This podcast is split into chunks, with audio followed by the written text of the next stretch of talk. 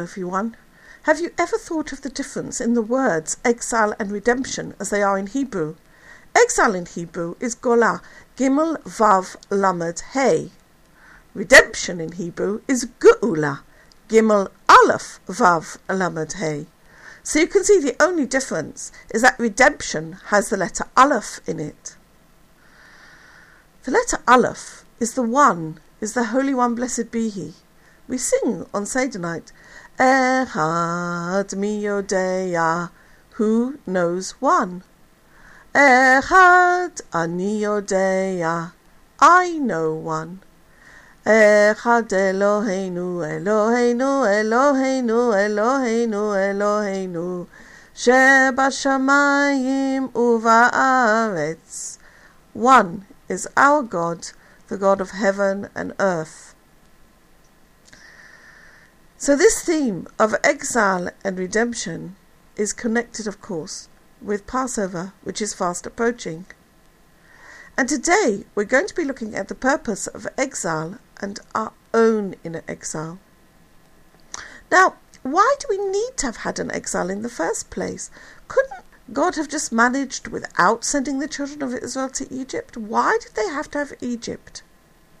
Exile connotates lack, darkness, an absence of connection. Can there be a purpose to lack? The answer is that the purpose of lack is that through the lack, the revelation of the good is greater. The light shines out the greater, the deeper the darkness from which it springs. Rabbi Ashlag, in his Haggadah, which is called Zot Lihuda, discusses the fact that ultimately the fulfillment of a lack depends on what the lack is for. He comments on the phrase from Psalms which says, God will save both man and beast. So he says, well, what does a man lack? What does a human being lack, which is different from that which a beast lacks? Now, actually, all our lacks are pretty identical to those found in the animal kingdom, except that we long to serve God. We long to be with one. Even issues of emotional satisfaction or governance, which seem to us to be pretty well human lacks, can be found in the animal kingdom. But what can't be found is the purely human lack of closeness with God, separation from God. Animals are not separate from God, they're doing God's will. But we can be separate.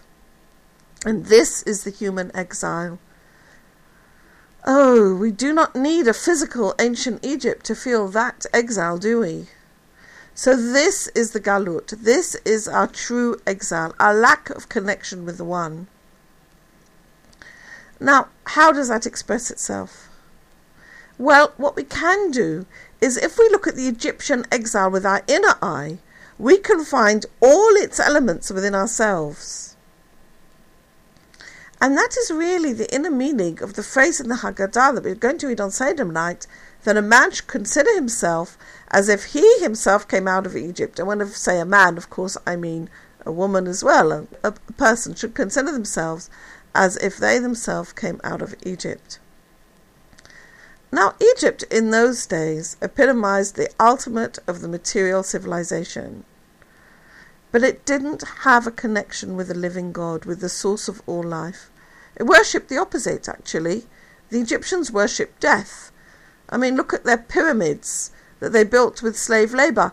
Look at the whole glorification of death. Now, death, the word death in the Kabbalah has a specific meaning. It means the ultimate exile, the ultimate lack of connection with the Holy Blessed One. And the wicked are called dead in their lifetime because they are disconnected from their source. We can go further. We can look at Pharaoh. Pharaoh did not want to believe in the One. Pharaoh did not want to believe in God. He wanted to believe in his own rationale. Why should we let the children of Israel go? Why should we? There's no logical reason why we should let these fantastic slaves go. Okay? So he asks the ultimate question Who is God that I should listen to him? And the Kabbalah teaches that this is the question of the ego. the ego wants to occupy our entire inner space, our entire inner consciousness.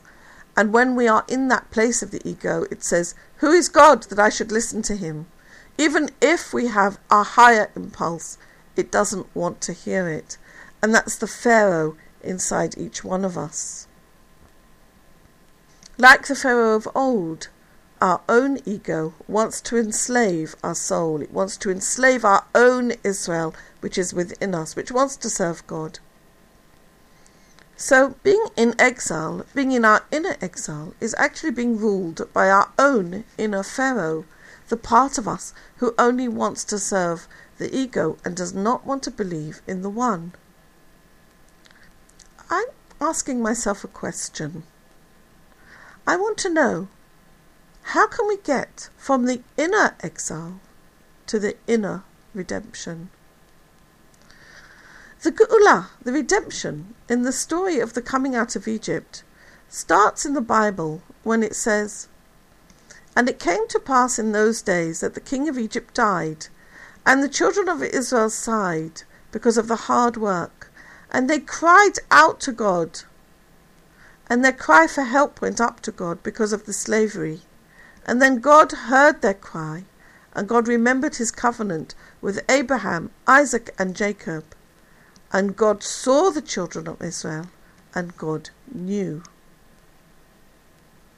We need to ask what is the connection between the king of Egypt dying and the prayers and cries of the children of Israel being heard? I mean, didn't they cry and pray when he was still alive? Why was it just when he died that his prayers were heard? And the answer is, is that the Pharaoh inside of us, which is our will to receive just for ourselves alone, seems to be so powerful. We get so caught up. He seems to rule. And the more we work to overcome him, the more we seem to go backwards. It seems as if that ego is stopping us progressing. The ego is acting like a Pharaoh. And that's the meaning of exile. We think we're enslaved to it, but it's actually an illusion. But really, that Israel inside of us is longing for its connection with the One. We need to focus on the good. We need to focus on the Israel within us. We need to focus on our positive impulses and not focus so much on where we go wrong. And do you know, if we focus on the positive, and we leave old Pharaoh inside us alone, that Pharaoh will simply die. That Pharaoh will just die. And when he's dead, our prayers will be heard. And when our prayers are heard, our connection with the One can be fulfilled in all its glory and all its beauty. And then we are really on our way from exile to redemption. So just keep on with the positive. Keep on with the Torah and the mitzvot. Keep on with trying to do good for each other. Keep on with the goodness of giving. And that emphasis on the positive. And we know that that Pharaoh is there, but we don't have to listen to him. Just let him die. And then our prayers for redemption will be heard and then God will remember the covenant that He made with Abraham, Isaac, and Jacob, our fathers, who are inside each one of us, and God brings us from the exile to redemption.